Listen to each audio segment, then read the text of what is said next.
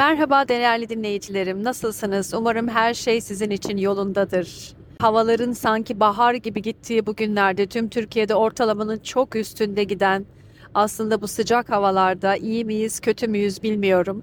Fakat umarım işleriniz, her şey yolundadır, sağlığınız yolundadır. Ben geçen hafta Ericsson Türkiye'nin takım koçluğu eğitimine katıldım. Muhteşem tecrübeler edindim. Harika bir eğitimdi. Değerli hocamız Zerrin Başar'ın liderliğinde muhteşem bir ekiple tanıştım. Daha önce tanıdığım arkadaşlarım vardı aralarında. Yeni üyelerle tanıştım. Ve biz e, 30'dan fazla koç, farklı ekollerden gelen başka koç arkadaşlarım da vardı. Hepimiz harika bir dört gün geçirdik. Ve orada edindiğim izlenimler, edindiğim tecrübeler, yeni bilgiler, yeni yöntemler ve uygulamalarımızla bundan sonrasında işletmelerin takımlarıyla yapacağım çalışmalarda, yeni yolculuklarda çok daha keyifli süreçler geçireceğime eminim. Öncelikle sizinle bunu paylaşmak istedim ve koçluğun ne kadar güzel bir enstrüman olduğunu, ne kadar faydalı bir enstrüman olduğunu ve insanın içine, iç dünyasına ne kadar çok dokunduğunu bir kez daha, bir kez daha ve bir kez daha deneyimledim. Çok çok güzel geçti. Önce bunu size bir anlatayım istedim. Ve yine orada birçok arkadaşımla konuşurken tabii aynı dili konuşan insanlar bir araya geldikleri zaman ana konu değişim. Çünkü bu bir değişim yolculuğu, bireysel değişim yolculuğu, takımsal değişim yolculuğu ve değişimden bahsederken de ortaya şöyle bir konu çıktı. İnsanlar neden değişmiyorlar? Neden değişmek istemiyorlar? Bazı şeyleri fark ediyorlar. Fark ettikten sonra bazı konularda değişimde direnç gösteriyorlar gibi böyle söylemler, sohbetler oldu. Bugün size bunu anlatmak istiyorum.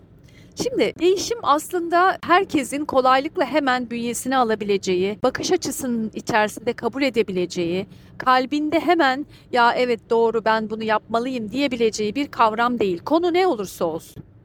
Bir kişinin değişmesi için iki tane önemli faktör var. Ya acı ya keyif. Acı derken şundan bahsediyorum.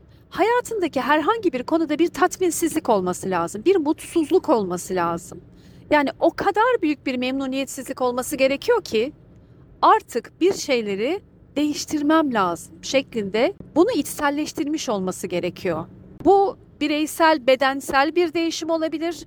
Bu zihinsel bir değişim olabilir. Herhangi bir davranışından vazgeçmek olabilir kilo vermek olabilir, öfke kontrolü olabilir, söz kesme olabilir, birisiyle olan farklı bir iletişim modeli olabilir veya oturduğu herhangi bir çevreden taşınmak olabilir.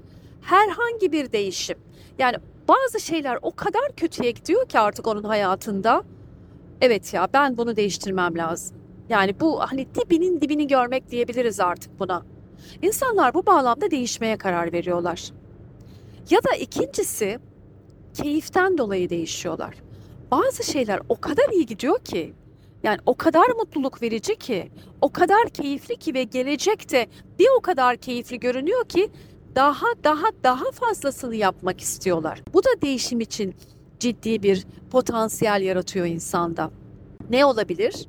Çok mutlu oldukları bir ortamda daha da fazla yerleşmek, çok iyi giden bir ilişkide, bir iletişimde daha da derinleşmek, çevreyle olan, diğer insanlarla olan bazı davranışlarında çok iyi sonuçlar aldıkları için bunu daha da çoğaltmak veya iş dünyasıyla ilgili olursa düşünürsek eğer bir ürün piyasada çok iyi gidiyor, satışlar çok iyi. Bunu başka piyasalara da çoğaltmak, bayiler açmak, başka bölgelere girmek. Bunların hepsi bir değişim sebebi, değişim aracı kişiler için veya kurumlar için aynı şekilde. Şimdi her iki bakış açısında da her iki sebepte de kişi veya kurumlar değişime karar verdiklerinde bir eylem gerekiyor. Şimdi bu adım, bu ilk adım atılmadan önce genelde akıllarda bilinç dışında şöyle bir gündem maddesi var. O da bir korku. Bu korku insanın bu adımı atmasına engel oluyor.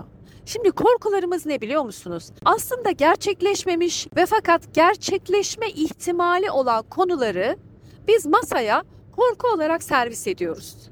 Yani diyoruz ki ya şöyle olursa ya şu da gerçekleşirse ya o bana bunu derse ya o piyasada şöyle bir şey varsa bu S ve SA ekleri yani aslında gerçekleşmemiş olan ihtimallerin zihnimizde bizi kurcalaması gerçek hayatımızdaki masaya servis edilen ve bizi engelleyen unsurlar olarak önümüze çıkıyor.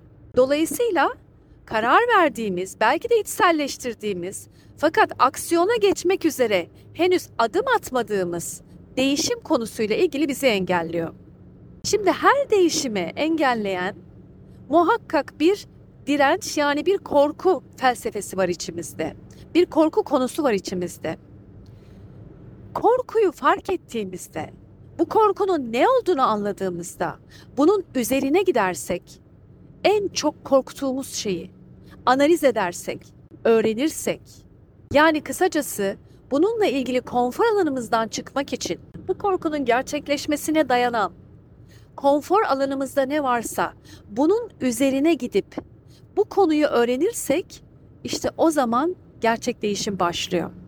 Bundan sonraki değişim adımlarınızda, bundan sonraki değişime bakış açınızda umarım sizler de bu adımları, bu farkındalıkları keyifle yaşar ve istediğiniz her türlü değişimi istediğiniz şekilde, istediğiniz zamanda, istediğiniz doğrultuda gerçekleştirirsiniz. Bir sonraki podcast'te görüşmek üzere. Sevgiler, saygılar.